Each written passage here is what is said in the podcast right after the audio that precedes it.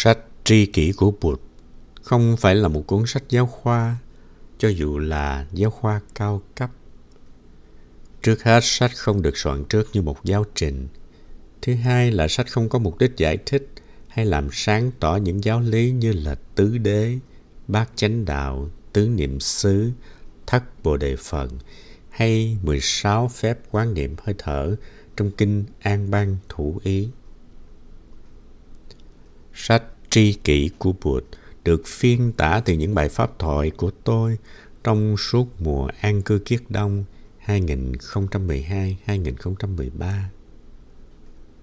Mỗi tuần tôi chỉ dạy hai bài pháp thoại. Trong thính chúng, có những người đã xuất gia trên 30 năm và có người mới xuất gia 6 tháng. Tôi phải lặp đi lặp lại những điều hơi khó đối với những người mới học. Vì vậy, trong sách có hiện tượng lặp đi lặp lại. Đó là chuyện rất thường, rất tự nhiên. Nhưng tri kỷ của Bụt cũng có thể nhận thức như là một sách giáo khoa cao cấp. Mục đích của sách không phải là để chú giải hay là làm sáng tỏ giáo lý của Bụt, mà để phê phán ngay cả những điều được cho là đã do Bụt nói, để chúng ta thấy rằng chưa chắc những lời nói đó thật sự là do Bụt nói.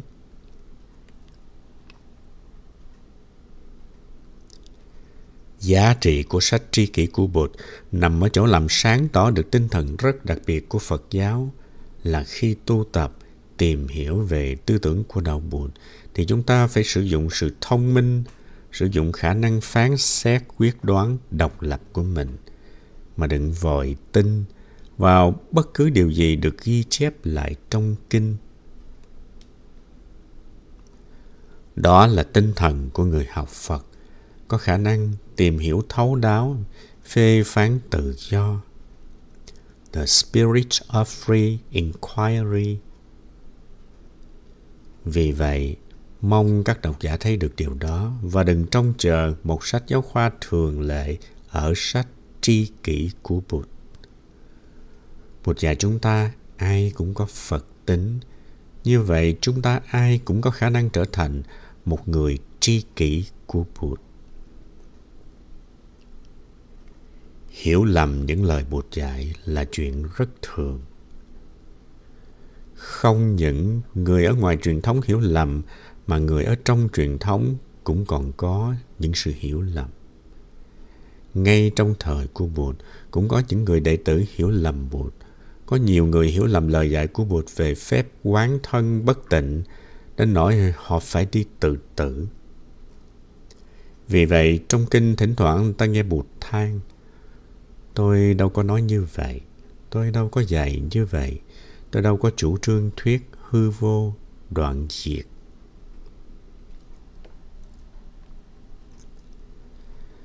Các học giả Tây Phương hiểu lầm giáo lý Bụt trong khi nghiên cứu đạo Bụt cũng là một chuyện tự nhiên. Ta hiểu lầm Bụt, rồi truyền đạt giáo lý của Bụt một cách sai lạc và kéo theo sự hiểu lầm của cả thế hệ tương lai. Có nhiều người hiểu lầm niết bàn là cái chết vĩnh viễn. Trong khi đó nirvana là hạnh phúc lớn của những người giải thoát. Hạnh phúc mà ta có thể hưởng được bây giờ và ở đây vì ta có tự do nhất là tự do đối với những ý niệm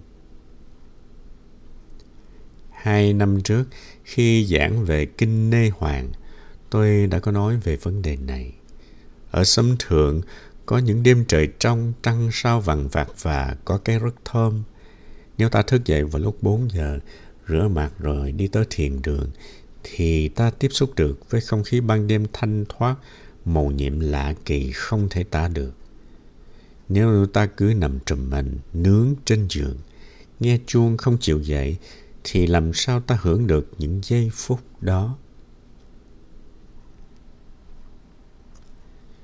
Niết bàn cũng vậy. Niết bàn đã có sẵn trong giây phút hiện tại rồi. Chỉ cần lột đi những tư kiến của ta về thực tại thì ta sẽ tiếp xúc được với Niết bàn. Ta càng có tự do thì trời phương ngoại càng hiện rõ. Điều này ta không thể diễn bày cho người khác biết được. Chỉ mình ta cảm được hạnh phúc đó mà thôi. Những giáo lý nào khi trình bày mà giúp cho người khác có thể nương theo để tiếp cận được với bản môn, với hạnh phúc của Niết Bàn, thì giáo lý ấy mới được gọi là giáo lý tùy thuận. Người ta đã hiểu lầm Bụt rất nhiều và ta thấy tội nghiệp cho Bụt. Nhưng Bụt có cần chúng ta tội nghiệp hay không? Bị hiểu lầm như vậy Bụt có buồn hay là không? Chúng ta thì rất buồn nếu bị hiểu lầm. Nếu bị sư anh, sư em, sư chị hiểu lầm thì ta sẽ buồn. Nhưng Bụt có buồn khi bị hiểu lầm không? Quý vị hãy tự trả lời lấy. Có khi ta bỏ ra một giờ đồng hồ để giảng một bài. Giảng xong ta thấy ta đã nói hết ra những gì ta đã thấy, đã hiểu. Nhưng có một người đứng lên hỏi một câu và ta biết rằng người đó không hiểu gì cả. Ta đã đem hết cả trái tim để trao truyền. Ta đã làm hết tất cả những gì cần làm. Hỏi như vậy chứng tỏ là người đó không hiểu gì hết. Đó là tâm trạng của Bụt. Vậy thì Bụt có buồn hay không? Sau khóa tu 90 ngày, mình đứng lên hỏi một câu chứng tỏ trong suốt 90 ngày qua, mình nghe rất nhiều nhưng không hiểu gì hết. Chuyện này xảy ra rất thường. Buồn hay không buồn có phải là vấn đề hay không? Buồn hay không buồn không phải là vấn đề. Vấn đề là làm sao để giúp cho người kia hiểu được. Tuy hôm nay người đó chưa hiểu, nhưng có thể ngày mai người đó đi vấp phải một cục đá và sẽ hiểu. Cục đá có thể là một điều bất như ý xảy ra trong cuộc đời của người đó. Nhờ gặp chuyện bất như ý mà tự nhiên ta bừng tỉnh và hiểu được.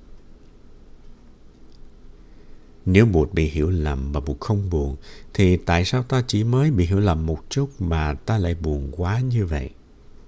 Hôm nay người ta chưa hiểu, nhưng ngày mai người ta sẽ hiểu. Nếu người ta chưa hiểu thì ta cũng đừng buồn. Ta sẽ tìm đủ cách để giúp người ta hiểu được. Ta đừng nói nóng, đừng giận. Có người nói, trên đời này không có ai hiểu tôi hết. Tôi không có người tri kỷ. Vì vậy khóa tu này có chủ đề Ta có phải là tri kỷ của Bụt không? Đôi khi ta chắc mẩm là ta đã hiểu Bụt rồi. Chúng ta có phải là tri kỷ của Bụt không? Thật ra người ta đã hiểu lầm Bụt rất nhiều.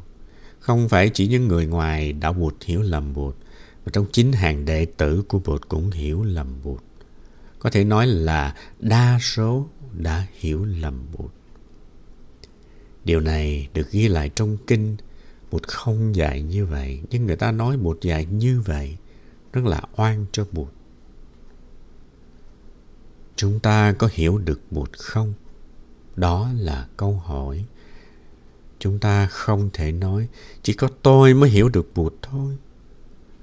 Chúng ta không chắc nên chúng ta phải rất cẩn thận trong khóa tu này, chúng ta phải rất khiêm cung và tìm cách để có thể trở thành một đệ tử có khả năng hiểu được thầy của mình, tức là Bụt Thích Ca.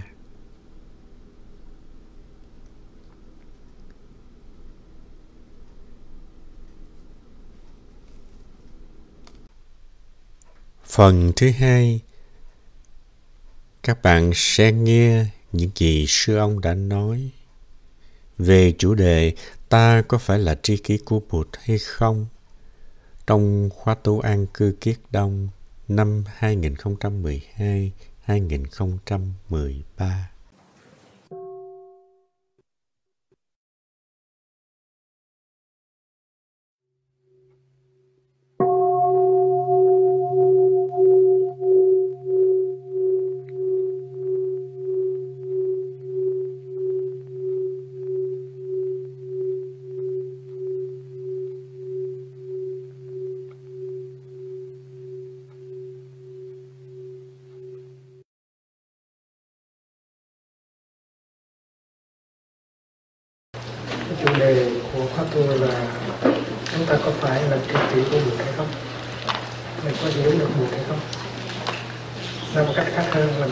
Hiểu lầm được.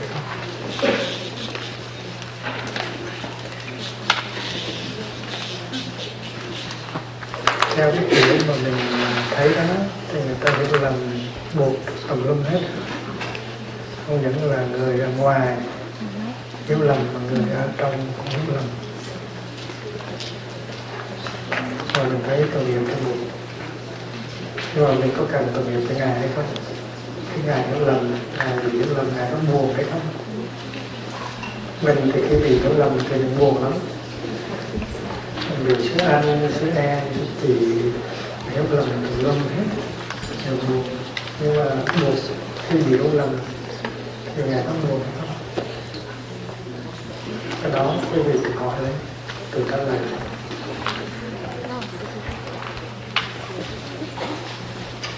có khi mình để ra một lời rồi mình giảng bài. Giảng xong rồi, mình thấy, mình nói hết ra được những cái gì mà mình thấy, mình hiểu.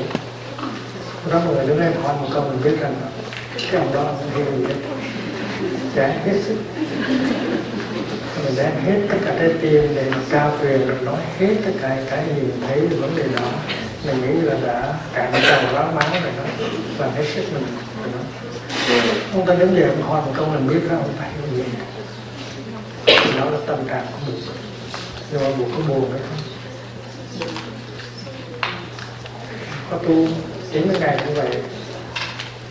Có thể cuối có tu, đứng lên hỏi một câu, chứng tỏ rằng trong ba, chín mươi ngày mình chẳng hiểu gì hết. Mình nghe rất là nhiều, nhưng mình chẳng hiểu gì hết. Thì đó nó xảy ra rất là thường. Buồn hay là không buồn đó có phải là vấn đề không? Buồn hay buồn đó, không phải là vấn đề. Vấn đề là mình làm sao để giúp cho người kia hiểu được. Tuy là hôm nay chưa hiểu đó, nhưng mà có thể mai đi mất thành cục đá sẽ hiểu.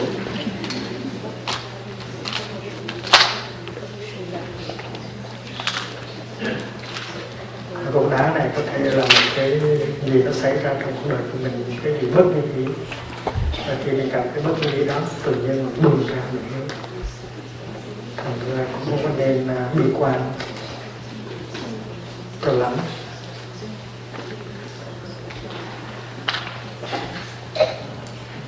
Vậy thì nếu buộc bị hiểu lầm tùm lum đó buộc buồn không buồn đó, thì tại sao mình mới bị hiểu lầm sơ sơ mình đã buồn quá như vậy?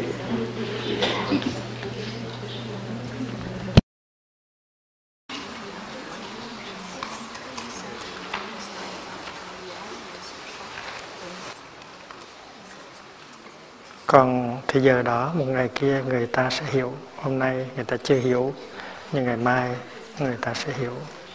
Và nếu người ta chưa hiểu thì đừng buồn, mình sẽ tìm đủ cách để làm, để giúp cho người kỳ hiểu vào chứ không có phải ngồi đó chịu chết để người ta hiểu lầm. Người ta hiểu lầm mà mình đừng có nổi nóng lên, đừng có giận. Có nhiều người nói rằng, ở trên đời này không có ai hiểu tôi hết à no one understands me. Ừ, không có người tri kỷ. Vì vậy cho nên cái khóa tu của mình có cái chủ đề rất là ngộ. Mình có phải là tri kỷ của Bụt hay không?